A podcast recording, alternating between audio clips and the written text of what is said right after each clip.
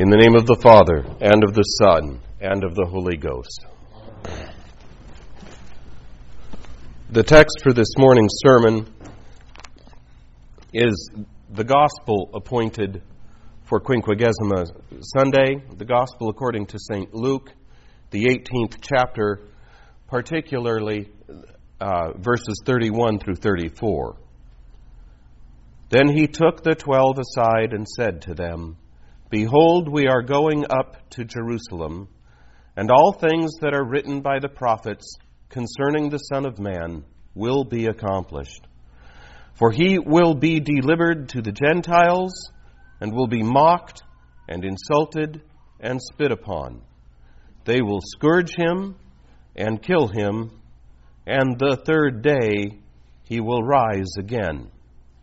But they understood none of these things this saying was hidden from them, and they did not know the things which were spoken. Thus far, the gospel. Grace to you and peace from God our Father and from our Lord and Savior Jesus Christ. Our Lord had been approached by the rich young ruler. Jesus comments after that about how difficult it is for the rich to be saved, and people respond by saying, Well, who then can be saved? Jesus speaks the encouraging words The things which are impossible with men are possible with God. And when it comes to our salvation, Jesus continues in the words of this morning's gospel to explain to us just exactly how God is going to make our salvation possible. Jesus is going to engage in the ultimate work of love, hence our epistle. He is one we would not expect. Given an anointing we would not expect. Hence the picture great David paints of his greater son in our Old Testament reading. Behold, we are going up to Jerusalem, Jesus says. You always go up to Jerusalem. It doesn't matter if you are going there from some place that is higher in elevation or coming from the north, we usually, looking at maps, if you go south, we say you're going down to. If we're looking north, we say then you're going up to.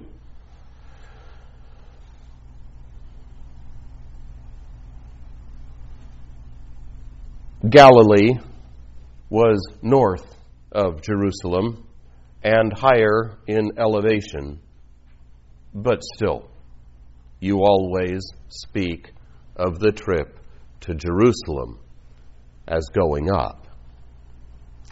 It is the city of King David, and before him, even the city of Melchizedek, the king of Salem, before it was renamed Jerusalem. It is the place where Jesus must go to be crowned, to be lifted up on his throne, to make sacrifice for those over whom he has come to be the king. And so he says to them, All things that are written by the prophets concerning the Son of Man will be accomplished all things. Everything they directly prophesied, as we read in Isaiah 52 and 53. Everything their names, their words, and their actions pointed forward to. Whether we think of Abraham's almost sacrifice of his son, or Joshua's name and the picture he painted of the prophet who was to come. Joshua, Yeshua gets tweaked into Greek as Jesus, but it's the same name. Or Jonah's third day deliverance from the belly of the fish that had swallowed him. Or Hosea's self sacrificial embrace of an adulterous bride. Christ was about to go up to Jerusalem and fulfill all that they had said and done to point forward to Christ. All things written by the prophets concerning the Son of Man must be accomplished. So this text comes up today on Quinquagesima, exactly 50 days before Easter. On Wednesday, we begin our Lenten journey to the cross with our Lord. Jesus is quite direct in telling the disciples how it will go. He will be delivered to the Gentiles. They were hoping he would defeat and subjugate them. He will be mocked and insulted and spit upon. They were hoping he would be lauded and honored and praised. They will scourge him and kill him. But the disciples were thinking more along the lines of pamper him and say, Long live the king. There was the promise that he would rise again on the third day. But if you have a doubting, skeptical mind, there's no way to put that to the test until you've moved beyond the point of no return. If he dies and he doesn't come back on the third day, you can't back up and say, well, that didn't work. Let's just not let him get killed in the first place. Too late for that. There will come a point, a point in this story, and in po- a point in your own lives. There will come a point where there will be nothing but faith to go on. God strengthen us all for that day. For the disciples, the faith to believe these things would in fact not fully come until the resurrected Lord returns to them and gives it to them. For now, as our text says, they understood none of these things.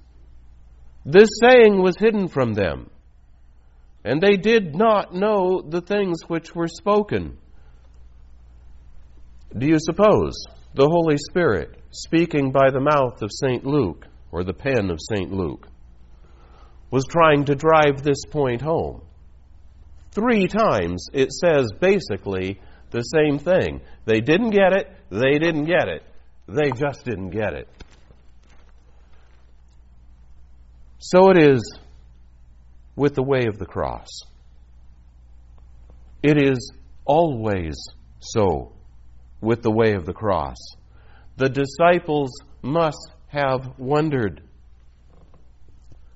how can this be the plan.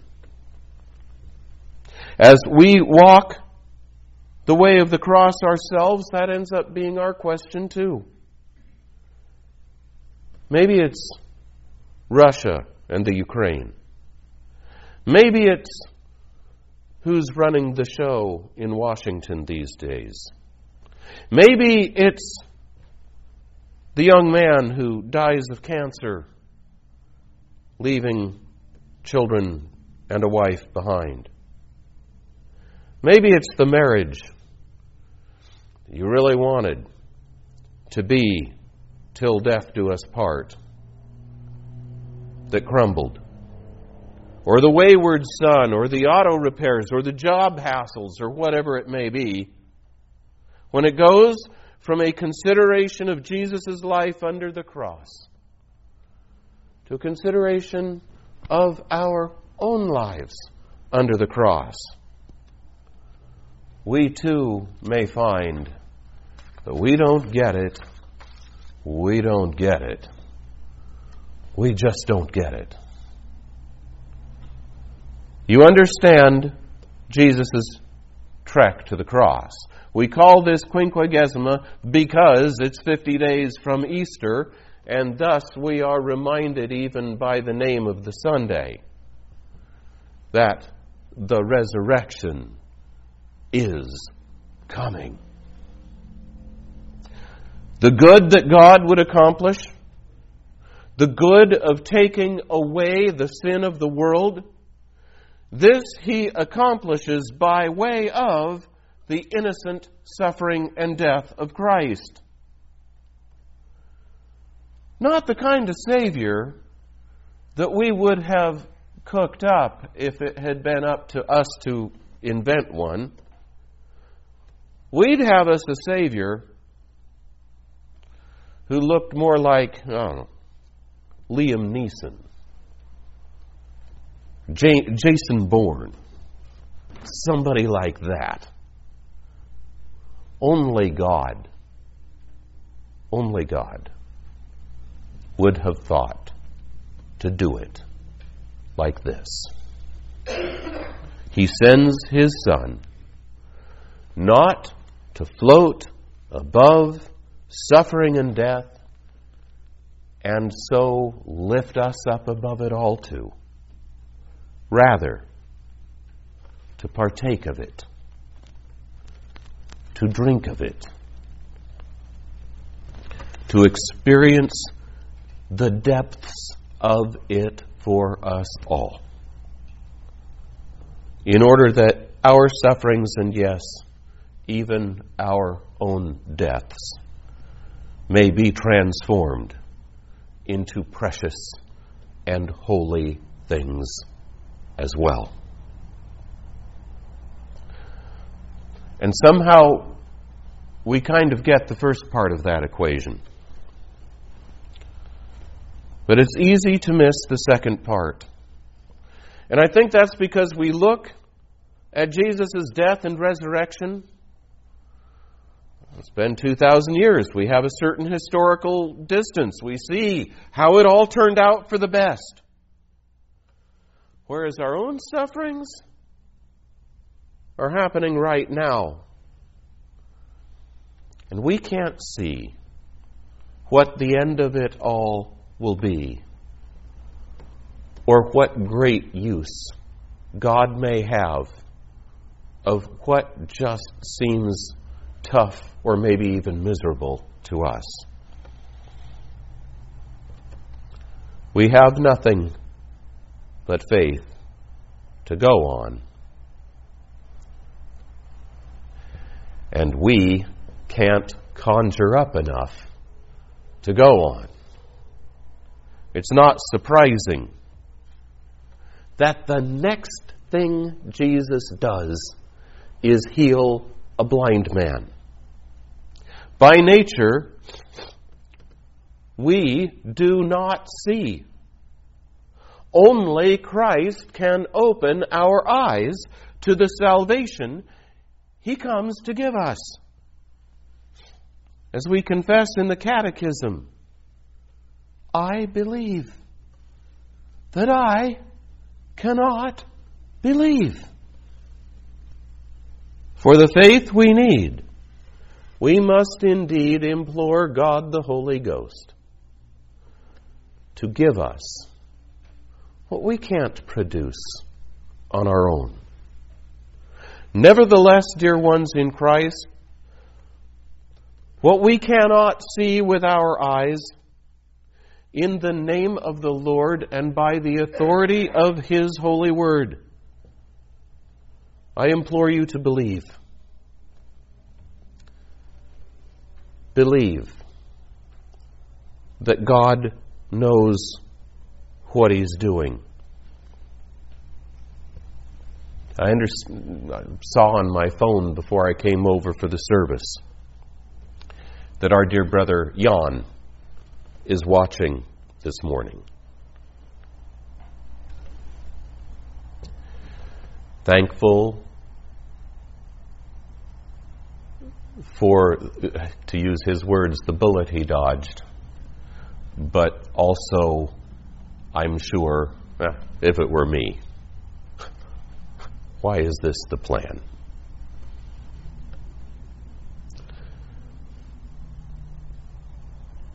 I implore you to believe that God knows what He's doing. And I need you to stop and just think about that for a moment. Believe that God knows what He's doing.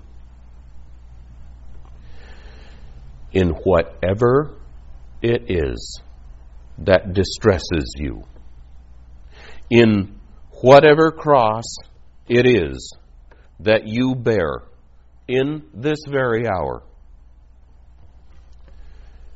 believe that God knows what He's doing. You see it in what Christ has done. You've probably seen it at various points in your life up to now. The Word of God assures you that it is so. And therefore, in the name of the Lord, I admonish you to believe it. The God who loves you will accomplish His good and gracious will by way of whatever it is you must endure now. Believe that God knows what He's doing. Jesus takes his Lenten journey to the cross, healing, showing compassion and mercy to others, such as the blind man in the second part of this morning's gospel, even while the weight of his own burden grows heavier and heavier upon himself. It is not without reason that the church gives us St. Paul's great love chapter for this morning's epistle. Jesus not only walks the road of suffering and the cross, but he does so in loving devotion to his heavenly Father and in loving service to others.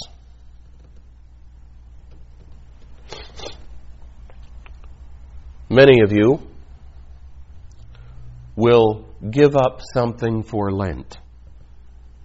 Others may take something up, regular devotions or some such. The example of Christ and the words of the apostle speak to the attitude with which we must engage this. It is always tempting to get so focused on our own hardships that we fail to see the hardships of others and thus fail to have compassion on them. We can even become prideful about our accomplishment. How we are bearing our cross.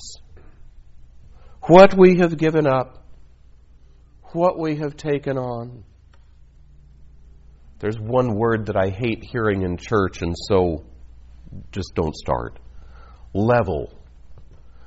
I have achieved a new level of spirituality, right? Our attitude can become like that of the Pharisee I thank thee, O Lord, that I'm not like that guy.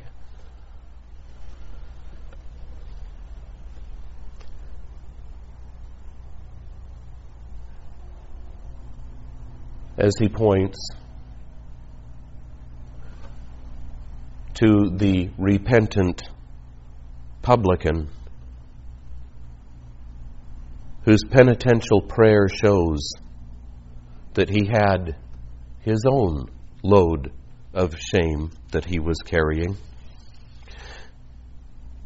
It is important to attend to what is driving us as we engage our Lenten devotion. Not self betterment so as to be proud of ourselves. Certainly not contempt for those that we think don't measure up to how well we're doing it, but rather love. Love for our Lord and love for our fellow man, especially for our brother and sister Christians. As we do, we will discover that all kinds of hard things about our own selves start popping up how we fail to do what we've committed to doing, how maybe we've succeeded, but for the wrong reasons. Not because of love of God or love of fellow man, but just because we didn't want to think we failed. Dear ones in Christ, do the right things. And do them for the right reasons. Trust in God along the way, that He knows what He's doing. Trust that He will have His merciful use of whatever hardships you endure. Examine yourselves and maintain an active discipline of repentance.